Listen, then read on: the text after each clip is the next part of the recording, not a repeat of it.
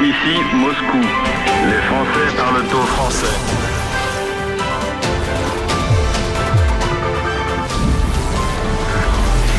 Ici Moscou, les Français parlent au français, les francophones parlent aux francophones. Bienvenue dans notre nouvelle émission sur RT en français. Aujourd'hui, nous allons parler des gazoducs qui explosent en mer Baltique. Nous allons parler d'une centrale bombardée en Ukraine, ou plutôt devrions-nous dire maintenant en Nouvelle-Russie, et d'un barrage qui s'effondre sur le Dniepr.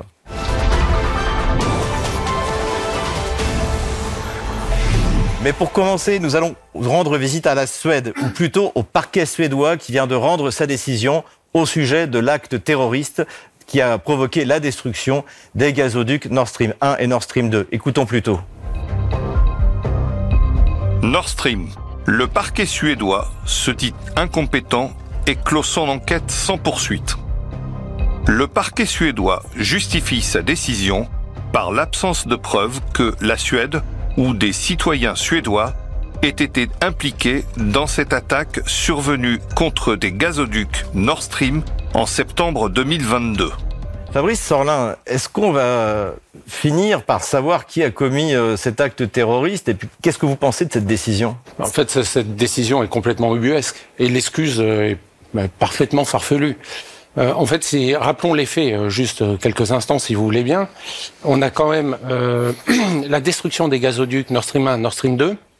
C'est quand même un acte terroriste international euh, qui remet en cause la sécurité énergétique euh, des, euh, de certains pays européens, donc des alliés de la Suède. C'est en plus un acte qui s'est passé à quelques kilomètres des côtes suédoises dans leur zone économique, c'est-à-dire la zone sur laquelle la Suède exerce un droit souverain sur l'exploitation des ressources. Donc une zone, pardon, d'intérêt économique. Et là, on a la Suède qui nous explique que d'un seul coup, elle peut pas aller plus loin. Pour moi, si vous voulez, c'est déjà un aveu en soi. Pourquoi? Parce que vu la situation euh, géopolitique très tendue entre la Suède et la Russie, on peut quand même imaginer que si l'enquête préliminaire avait trouvé des indices euh, qui mènent vers la Russie, ils en auraient parlé. Et par effet miroir, on peut quand même se dire que s'ils n'en parlent pas, c'est qu'ils ont quelqu'un à couvrir. Et ce quelqu'un, ça pourrait être le grand frère américain. Euh, en tout cas, de là à y penser, il y a, y a juste un pas, et c'est un pas que beaucoup ont déjà franchi. Kamal vous êtes d'accord avec euh, ce que dit euh, Je suis euh, d'accord, effectivement, avec ce qu'il vient de dire. et je rajouterai autre chose. C'est que il y a eu des, des mesures sismiques qui ont été prises juste après les explosions en Suède et dont, je crois que c'est en Danemark aussi, et à des distances de plus de 1000 kilomètres. Alors, il y, a, il y a certains qui ont dit, voilà, euh, dans les médias, ou même il y a un article de Nature qui, qui a dit que cette explosion a été provoquée par une charge entre 250 et 500 euh, kilogrammes de TNT. Kilogrammes de TNT. Alors, pour faire propager une onde de choc sur 1000, plus de 1000 kilomètres avec une charge... Euh, C'est pas de, l'amateurisme. Hein, euh, avec une charge de 500... J'aimerais bien, moi qui ai fait des études de physique, qu'on m'explique comment cela euh, peut se produire. Alors, deuxième chose, ce sont des faits qui ont été mesurés, c'est physique, c'est pas, ce n'est pas idéologique ou politique ou, ou, quoi que ce soit. Alors, la deuxième chose, c'est que il y a eu environ 250 000 tonnes de sédiments qui ont été euh, propulsés sur 70 mètres de hauteur, 250 000 tonnes de 70 mètres euh, de hauteur, il faudra aussi qu'on nous explique comment cela euh, aurait pu être possible. La troisième chose, c'est la température de la mer Baltique qui a augmenté entre 3 et 4 degrés pendant toute l'année 2022-2023. Et autre chose sur laquelle on peut attaquer la Suède, c'est que l'onde de choc qui a été provoquée, elle, a, elle est allée vers les côtes suédoises où elle s'est réfléchie sur une parce que c'est une côte qui a une forme euh, une forme euh, euh, parabolique et pour renvoyer l'onde de choc vers Kaliningrad. Donc on peut dire tout ce qu'on veut, mmh. mais là les faits sont là et on peut dire euh, comment cela aurait pu se, se, se, passer et par quels moyens. Alors la Suède est attaquée euh, même la Suède est attaquée de, de, avec, avec, ça. Et, et comment euh, on peut dire que tout ce qui a été mesuré est faux? Alexis Tarad, vous êtes d'accord avec euh, cette analyse? Alors, moi, je vais même rebondir sur les deux commentaires qui ont été euh, faits précédemment. Je suis d'accord, mais il faut prendre en, en compte certains éléments. Premièrement, euh, le parquet suédois est le parquet judiciaire d'un pays qui fait actuellement sa demande d'entrée au sein de l'OTAN. Donc, excusez-moi de dire, mais si on considère que peut-être les États-Unis sont effectivement derrière euh, cet attentat, euh, comment voulez-vous qu'un pays qui demande adhésion à une organisation qui est financée, je crois, à plus de 70% par les États-Unis, puisse ouvertement dire, avant de rentrer dans l'organisation, que c'est euh, l'argentier de cette même organisation qui en est le responsable? Ça, c'est un premier point, il est important. Deuxième point, moi, je trouve qu'il y a un élément politique majeur qu'on vient de découvrir euh, la semaine dernière avec interview de Tucker Carlson. Pour la première fois, Vladimir Poutine a nommé qui, lui, il croyait être le coupable. C'est un. Tucker Carlson a un alibi. Hein. Ah mais alors ça, l'échange est d'anthologie. Moi, j'ai trouvé euh, extraordinaire euh, où Tucker Carlson lui dit, euh, savez-vous qui a et, et- et donc Poutine lui répond effectivement, c'est vous. Tucker Carlson lui répond, euh, euh, c'est pas moi, j'avais un alibi. Et Vladimir Poutine, avec astuce, lui répond, vous oui, mais la CIA non. Et donc, ce que je veux dire, c'est que c'est un élément majeur en termes de diplomatie, en termes de politique, parce que pour la première fois, c'est une réponse officielle d'un État, en l'occurrence de son président, sur la responsabilité d'un acte terroriste d'un autre État. Donc c'est un, un élément majeur. Et puis, je vais finir sur la question très brièvement. Si ce n'était pas les Américains et qu'on restait sur cette fameuse théorie qui a circulé pendant quelques temps des fameux plongeurs ukrainiens euh, qui sont partis en bateau faire Avec une 250 croisière. kilos de TNT, oui. Alors, effectivement, je vais, alors, je suis pas expert euh, militaire, donc je vais occulter toute cette question-là. Mais dans tous les cas, si on prend un plan de vue politique euh, sur la question, ces plongeurs ukrainiens n'auraient jamais pu le faire sans l'autorisation morale et l'aide euh, matérielle des États-Unis. Donc, c'est un crime par procuration. Mais de toute façon, ça n'a pas été fait par des plongeurs. Ça, ça, ça, ça a été plus ou moins prouvé. Euh, c'est forcément un bâtiment de surface qu'il a fait, parce que déjà pour descendre des centaines de kilos de TNT à 80 mètres de profondeur, il y a quasiment personne qui, euh, en tout Puis- cas pas les puis, Ukrainiens. Et puis dans la région de Bornholm, Voilà. ou même quand un poisson, c'est la région qui est la plus surveillée, c'est ce que je voulais dire justement, je voulais terminer sur ça, pour ramener une telle expo- explosion, c'est c'est pas 500 ki- euh, kilogrammes de TNT, ça en arrive vraiment à des milliers de tonnes. Donc on peut se demander même sur le type d'arme qui a été utilisé. Est-ce que c'est de la TNT ou c'est autre chose? Cyril Delattre, euh, je vais vous poser la question interdite. hein. Euh, C'est cui bono? À qui profite le crime? Bah clairement aux Américains, parce que ça leur permet de faire, euh, ça leur permet de faire deux choses. La première, la première chose que ça leur permet de faire, c'est de s'assurer que l'Allemagne va pas faire machine arrière et recontacter les Russes pour avoir de la livraison de gaz. Premier point. Euh, deuxième point, ça permet aux Américains de pouvoir nous vendre au prix d'un œil, un brin et un rein du gaz liquéfié dont ils n'ont pas la quantité nécessaire pour alimenter euh, toute l'Union européenne. Et ça, ils nous le vendent à quatre ou cinq fois le prix. Bah, ceci dit, on l'a bien cherché. Euh, si on n'avait pas annulé les contrats long terme que nous avions avec la Russie pour passer sur du contrat spot, on n'aurait pas vu le prix du gaz euh, monter en flèche et voir ce qui s'est passé derrière. Donc, euh, c'est cui bono pour les Américains. Après, sur la partie plus aspect militaire de, de, cette affaire. Il faut savoir une chose, c'est que trois mois ou quatre mois avant l'explosion du, euh, du pipe, hein, il y avait des manœuvres américaines qui étaient sur place. Et ce qui est intéressant de voir, Oui, c'est ce qu'a dit le journaliste Simon Hersch. C'est Simon lui qui a Hersch, ouais, tout à ça, fait, ouais. Et ce qui est intéressant de voir, c'est qui a la technologie pour faire une opération comme ça.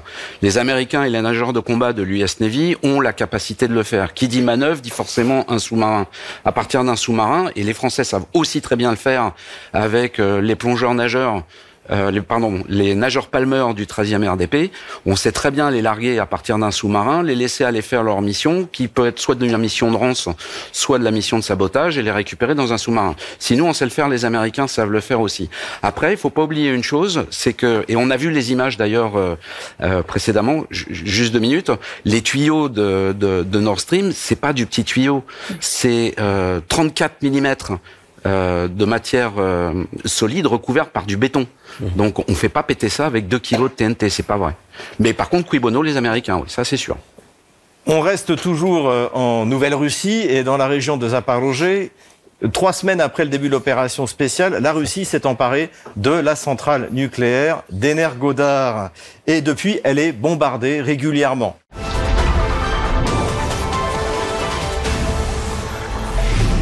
Alors évidemment, euh, le, la question se pose de savoir qui bombarde la centrale nucléaire. Et d'ailleurs, c'est la question qui a été posée au directeur général de l'Agence internationale pour l'énergie atomique, qui s'est rendu récemment, précisément, sur la centrale d'Energodar. Écoutons-le. Nous avons commencé à examiner cet aspect militaire lorsque nous en avons obtenu le mandat. Ce qui s'est produit en mai dernier, quand je me suis rendu au Conseil de sécurité. En ce qui concerne les attaques ou les situations qui se sont produites précédemment, au début ou à l'été 2022, nous n'avions pas reçu de mandat pour le faire. Et nous n'avons pas eu le droit de poser des questions sur ce sujet auparavant. Et nous serons en mesure de fournir des informations lorsque mes experts auront accès à toutes les données nécessaires et pourront être sûrs de ce qu'ils disent. La crédibilité de l'AIEA, qui va au-delà de ce qui se passe ici, en Ukraine et en Russie, repose sur la nature objective de notre travail.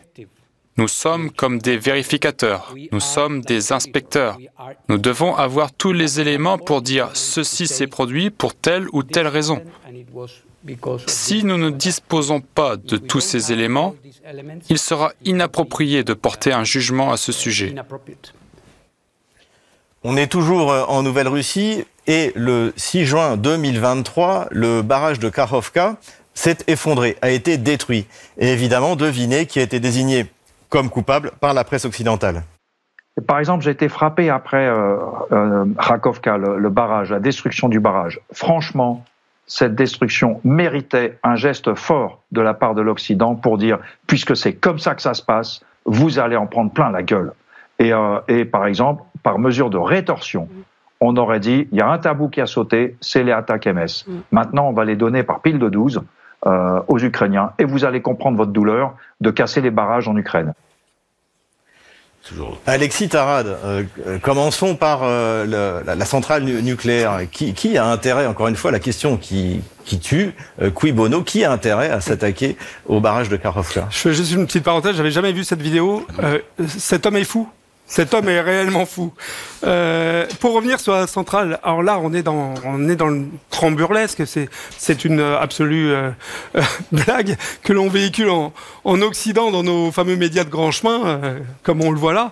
C'est-à-dire qu'on est en train d'expliquer aux gens ou de vouloir faire croire aux gens que la Russie, qui occupe une centrale, un site nucléaire sur les quatre dont dispose l'Ukraine, bombarderait de l'arrière sa propre centrale. Alors, la volonté de bombarder une centrale est extrêmement logique, c'est de faire exploser cette centrale et donc d'avoir une radiation sur les populations avoisinantes. Donc, la Russie bombarderait sa propre centrale pour irradier les personnes avoisinantes qui sont donc ces soldats et ces populations qui viennent de rejoindre la Fédération de Russie euh, euh, lors du référendum, euh, je crois, de mémoire de septembre. Donc il y, y a, une absolue euh, je dirais, on est, dans le dans l'empire du mensonge. On a dépassé toutes les limites. Euh, on l'a vu avec euh, Nord Stream 1, euh, on le voit avec le barrage, on, le voit là avec la centrale. On dit n'importe quoi. Et ça me rappelle, en fait, malheureusement, une, phrase qui avait été citée par le tristement célèbre Goebbels, qui disait « Répétez dix mille fois un mensonge, il deviendra vérité ». Fabrice sur le barrage de Kharkovka, qu'est-ce qui s'est passé? Non, mais euh, qu'est-ce qui s'est passé En fait, euh, les, les, encore une fois, les faits. Euh, le barrage de Kharkovka, c'est une cible stratégique pour la Russie. Dès le 24 février, au lancement de l'opération, la Russie lance une, une audacieuse mission opération aéroportée pour le prendre. Pourquoi? Parce que le barrage de Kharkovka permet d'alimenter en eau douce toute la Crimée, en tout cas 85% de l'eau de la Crimée, de l'eau douce de Crimée passe par le canal de Crimée et qui détient les vannes du canal de Crimée C'est ce barrage-là. D'autre part, ce barrage-là est extrêmement important parce qu'en amont, il y a un réservoir d'eau qui permet justement de refroidir les turbines euh, de la centrale nucléaire de, de Et donc, bah voilà, comme l'a dit Alexis, on a un ouvrage euh, qui euh, qui euh, est stratégique pour la pour la Russie, mais euh, et d'ailleurs d'ailleurs important à préciser, depuis 2014 et euh, le référendum qui fait que la Crimée est rentrée en Russie, ça a été un casse-tête pour le gouvernement russe de trouver comment approvisionner en eau douce la Crimée. Oui, parce que là vous me faites peur, ça veut dire qu'il y a plus d'eau, il y a plus d'eau en Crimée? Alors, ils ont trouvé des moyens euh, alternatifs depuis. Euh, ils ont fait venir de l'eau de Russie. Ils ont, euh, ils ont fait venir des géologues pour creuser des, faire des forages et, et trouver de, l'eau. Mais pendant des années, ça a été un véritable problème, surtout que les étés ont été assez secs. et pour alimenter toute l'agriculture, les terres, les terres agraires, etc., c'était compliqué. Et donc, c'est pour cette raison, d'ailleurs, que comme je l'ai dit au préalable, les Russes ont lancé leur opération en priorité sur ce barrage-là. Et donc, une fois qu'ils l'ont, ils, cherchent à le détruire.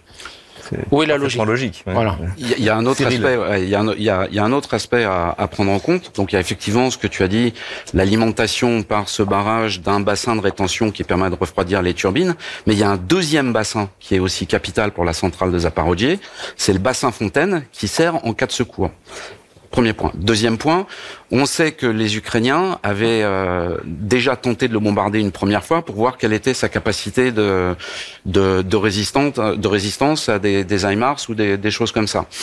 La deuxième raison pour laquelle ils l'ont fait, parce qu'en fait les Ukrainiens ont deux raisons de le faire. La première, c'est stopper par alimentation, par défaut d'alimentation, la centrale de Zaporozhye, qui est la plus grosse centrale d'Europe en termes de puissance. C'est la première.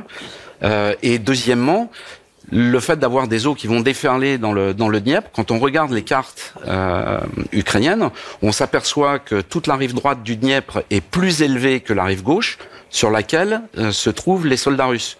Donc la Russie n'a aucun intérêt aucun intérêt à faire tomber ce barrage parce que avec la montée des eaux et c'est ce qui s'est passé, leurs gars vont être obligés de reculer. Alors que les Ukrainiens sur la partie euh, droite, donc côté Kherson, euh, eux ils sont surélevés, ils n'ont pas ce problème. Ce que vous dites est important parce que effectivement les, le, le, général qui commandait le front sud donc de la contre-offensive ukrainienne euh, euh en, à l'été 2022, été automne 2022, a reconnu qu'il avait tiré sur la sur la, la, la centrale de Kharkovka. Écoutons-le.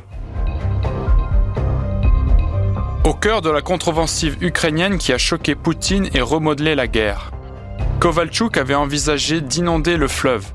Les Ukrainiens ont même mené une frappe d'essai, a-t-il déclaré, avec un lanceur HIMARS sur l'une des vannes du barrage de Nova Korovka, faisant trois trous dans le métal pour voir si l'eau du Dniepr pouvait être suffisamment élevée pour empêcher les passages russes sans pour autant inonder les villages environnants. Le test a été un succès, a déclaré Kovalchuk, mais cette mesure reste un dernier recours. Euh, Kamal, euh, c'est un aveu de culpabilité, ça, non? Absolument, absolument. Et pour dire encore un, peu quelque chose sur la centrale nucléaire, moi, c'est quand euh, j'ai entendu le général Yakovlev, euh, j'ai juste envie de dire que c'est tragicomique. C'est alors une centrale nucléaire. Normalement, il est général, il devrait savoir ça. Une centrale nucléaire, on n'a pas besoin de la bombarder pour la neutraliser. Il suffit juste de brûler, de brûler le transformateur qui fait passer le, courant qui est généré par l'alternateur et le fait passer dans le circuit. Mmh. Et là, vous déconnectez complètement la centrale. C'est la Russie avait besoin de, de, de faire ça, l'aurait fait juste. D'ailleurs, c'est ce qui actuellement la centrale euh, est, euh, ne, ne fonctionne plus en fait. Oui, mais, mais, justement, est-ce qu'on a besoin d'aller de, bombarder de telle façon à créer une catastrophe euh, en faisant propager des... des, des, des bah, donc là, mais qui a besoin alors de provoquer une catastrophe? Bah, C'est celui qui a besoin de provoquer la catastrophe. En fait, en fait euh, l'explosion de ce barrage permet euh, de revenir sur un des plus gros mythes aussi de cette, de cette guerre-là et de la soi-disant contre-offensive ukrainienne qui aurait repoussé euh, les soldats russes de la ville de Kherson. Encore une fois, revenons un petit peu euh, euh, chronologiquement. Euh, le 24 février, l'opération spéciale est lancée. En, je crois que c'est le 2 mars que la ville de Kherson est prise.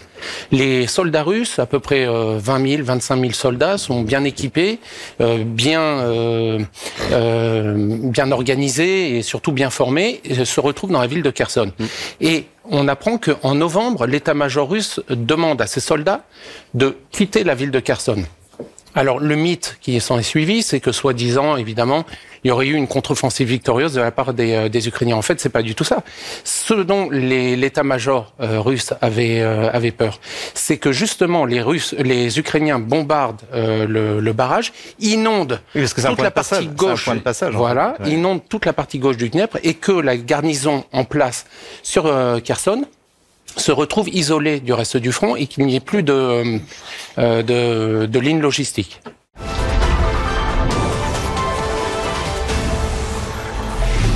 Avant de conclure cette émission, ou plutôt avant de rentrer dans la euh, troisième partie, je voudrais faire un petit rappel historique. Nous sommes le 5 février 2003. Colin Powell fait une déclaration extrêmement importante de plus d'une heure dans le cadre de ce qui va être la seconde guerre euh, du Golfe. Écoutons-le.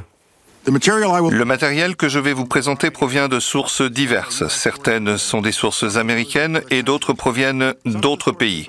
Certaines de ces sources sont techniques telles que des conversations téléphoniques interceptées et des photos prises par satellite. D'autres sources sont des personnes qui ont risqué leur vie pour faire savoir au monde ce que Saddam Hussein prépare. Je ne peux pas vous dire tout ce que nous savons, mais ce que je peux partager avec vous, combiné à tout ce que nous avons appris au fil des ans, est profondément troublant. Plusieurs centaines de personnes ont dû subir un traitement médical d'urgence et deux employés des postes ont été tués rien qu'à cause de la quantité contenue dans une enveloppe. L'Irak a déclaré 8500 litres d'anthrax. Fabrice Sorlin, euh, on a l'impression que cet épisode-là, tout le monde l'a oublié. Alors je pense qu'effectivement, beaucoup de personnes l'ont oublié en Occident parce que les médias occidentaux se chargent sans arrêt de nous dire que les Américains, c'est quand même le pays, le plus grand pays euh, démocratique, des droits de l'homme, blablabla. Ils ne mentent jamais. Ils ne mentent jamais, ils en sont incapables. En revanche, euh, la Russie euh, n'a pas oublié cet épisode-là. Les pays du Moyen-Orient ne l'ont pas oublié, et euh, l'Asie non plus, l'Afrique non plus. C'est pour cette raison, du reste, que dans le conflit qui oppose la Russie avec euh, l'Occident collectif, la plupart des pays du monde soutiennent la Russie parce qu'ils savent, en fait, que l'Occident, c'est l'empire du mensonge. Kamal, comment est-ce qu'on arrive à reconstruire euh, un système de relations internationales euh, quand les mensonges sont massifs et permanents en tout cas d'un côté de, de, des acteurs de ces relations internationales. Bien. Alors j'aimerais d'abord rebondir sur ce que euh, euh, Fabrice vient de dire. Alors quand on regarde cet épisode, en réalité, il montre euh, le mépris que cette élite globaliste et mondialiste a pour la vie humaine. Parce qu'en réalité, ce qu'ils ont fait en, en 2003 en Irak, il se répète actuellement en Ukraine, il s'est répété euh, aussi, euh, ils se répètent actuellement aussi en, en, Palestine, à Gaza, où ils sont en train d'assassiner. Et je rappelle que Colin Powell lui-même a reconnu dans une interview avec l'Express en 2015 qu'il avait menti. On qu'il avait été trompé par les services de renseignement. Alors, quand on est face à des mensonges de cette ampleur, où on engendre des catastrophes, y compris humaines, humaines, il est clair que la seule façon de ramener celui qui croit que tout lui est permis à la raison et à la discussion, c'est ce que le président Poutine avait rappelé avec Tucker euh, Carlson, c'est justement de changer ou de lui imposer un, changement par le changement de rapport de force. Je crois que c'est le choix que la Russie a fait après une politique d'agression qui a continué depuis, 2000, depuis 1991, c'est d'aller en Ukraine et de mettre un terme à ce à ce, cet empire du mensonge, comme disait, disait Fabrice. Euh, Alexis, qu'est-ce que vous en pensez? Non, je pense qu'il faut ramener aussi euh, un point essentiel. À mon sens, depuis des années, bien avant les questions d'Ukraine, etc., euh, les États-Unis sont en guerre. Ils ne le sont pas forcément avec des soldats armés euh, sur le terrain, ils le sont dans une guerre économique, une guerre d'influence mondiale. Et euh, cet empire du mensonge dont on parle, en fait, c'est un, un, un, une stratégie en fait qui, qui, qui, qui, a été organisée par les néoconservateurs américains, qui a pour vocation, en l'occurrence sur le cas précis, qui avait euh, la volonté un de faire main basse sur les hydrocarbures de l'Irak, qui est l'Irak est un des pays les plus, euh, je dirais, euh, euh, importants en termes de, de, de, pétrole, de réserve de pétrole. Et puis deuxièmement, les États-Unis à ce moment-là euh, avait effectivement un développement euh, politique dans la région, dans le Middle East, avec euh, l'Arabie Saoudite, avec le Qatar, avec les Émirats Arabes Unis. Et l'Irak était finalement le pays en opposition à eux. Donc il y avait une volonté tout à fait de les déstabiliser, de les renverser. Voilà, c'est une guerre Et il faut le comprendre. La guerre n'est pas uniquement par des armes, elle est aussi. Ça a coûté cher euh, à l'Irak. Cette, ce, mensonge a coûté cher à l'Irak. Et nous, aussi, puisque au-delà des morts, au-delà des blessés, au-delà de tout, il a été l'acte fondateur de la, de la création de euh, l'État islamique. Euh, Et, et nous, en Occident, l'avons euh, euh, subi de plein fouet. Les, les Américains en, en ont absolument rien à faire Oui. de savoir si ça coûte cher en population civile, etc. question. Ils s'en foutent. hein. Ils s'en foutent totalement. Eux, ce qui les intéresse, c'est ce que ça va leur rapporter. C'est le calcul qu'ils font. Et ça, on le voit. Ce que Colin Powell a fait, euh, c'est exactement euh, le même narratif que est-ce que la Russie va envahir l'Europe? C'est bidon. C'est de la fout, c'est de la foutaise. Le seul problème, c'est que ça permet de mettre en place des process qui vont pouvoir servir les intérêts des Américains. Et les intérêts des Américains sont leurs propres intérêts au détriment des autres. Euh, c'est- ils ont toujours euh, fonctionné comme ça. Souvenez-vous récemment, euh, je sais plus quel quel politique américain a dit que bah, finalement l'intervention américaine en Ukraine c'était un bon investissement. Ah oui, mais au détriment de qui Oui, et d'ailleurs, il y avait eu euh, Madeleine Albright qui avait dit que finalement. euh, Les 500 000 enfants. euh, Un million, je crois un million d'enfants morts. Mais, mais c'était un sacrifice qui valait le coup. Voilà. Mais Voilà c'est ce là qu'il y a quelque chose d'important, c'est que la première fois avec cette, euh, cette guerre en Ukraine, la première fois la Russie et un certain no- no- nombre d'autres pays s'opposent à ça. Et la question, c'est pourquoi nous, Européens, nous Occidentaux, on l'a pas fait en amont pour des questions d'intérêt économique, d'intérêt politique, etc. Mais nous ne l'avons pas fait par lâcheté. Et aujourd'hui, c'est en train d'être fait, et c'est sans doute là qu'il y a un renversement, une bascule euh, pour le monde à venir. On l'a pas fait par la- on l'a pas on l'a on ne l'a pas fait par lâcheté Oui. et on ne l'a pas fait non plus par euh, pseudo intérêt. Euh, il faut pas oublier que une des, depuis la fin de la deuxième guerre mondiale, une des plus grandes peurs des Américains, c'est de voir l'Allemagne, la puissance de travail allemande, euh, associée à la puissance russe. La personne qui permet de maintenir cet équilibre, c'était euh, Angela Merkel. Angela Merkel est partie, c'est Scholz qui l'a remplacé. Remplacé, pardon. Scholz mange dans la main des Américains. Macron mange dans la main des Américains. Les Britanniques mangent dans la main des Américains. Les Américains ont la main mise euh, sur l'Europe ils font ce qu'ils veulent avec nous. Donc, Fabrice quand, quand on est, on est, euh, quand on écoute en fait euh, toute cette histoire de mensonges, en fait, c'est un peu ce qui était sur le fond de la de l'interview de Vladimir Poutine par euh, Tucker Carlson. Mais oui, euh, tout à fait, parce que en réalité, euh, ce qui a beaucoup inquiété euh, les élites bourgeoises occidentales ainsi que les médias de grand chemin euh, en Occident, c'est que la vérité soit euh, éclate au grand jour, parce que c'est c'est leur plus grande peur. Pendant des années, euh, les, les médias euh, sont le relais euh, des, euh, de ces élites bourgeoises n'arrête pas de mentir à la population des pays occidentaux. Et ce qui a fait très peur dans cette interview avec euh, avec Poutine, entre Poutine et Carlson, c'est que la vérité éclate au grand jour, parce que euh, la, la vérité, en fait, c'est ce qui rend les peuples libres. Or euh, les élites bourgeoises n'ont pas besoin d'avoir, ne veulent pas euh, des peuples libres. Ce qu'ils veulent, ce sont des individus, des, des consommateurs bien dociles, ouais. bien dociles et bien obéissants.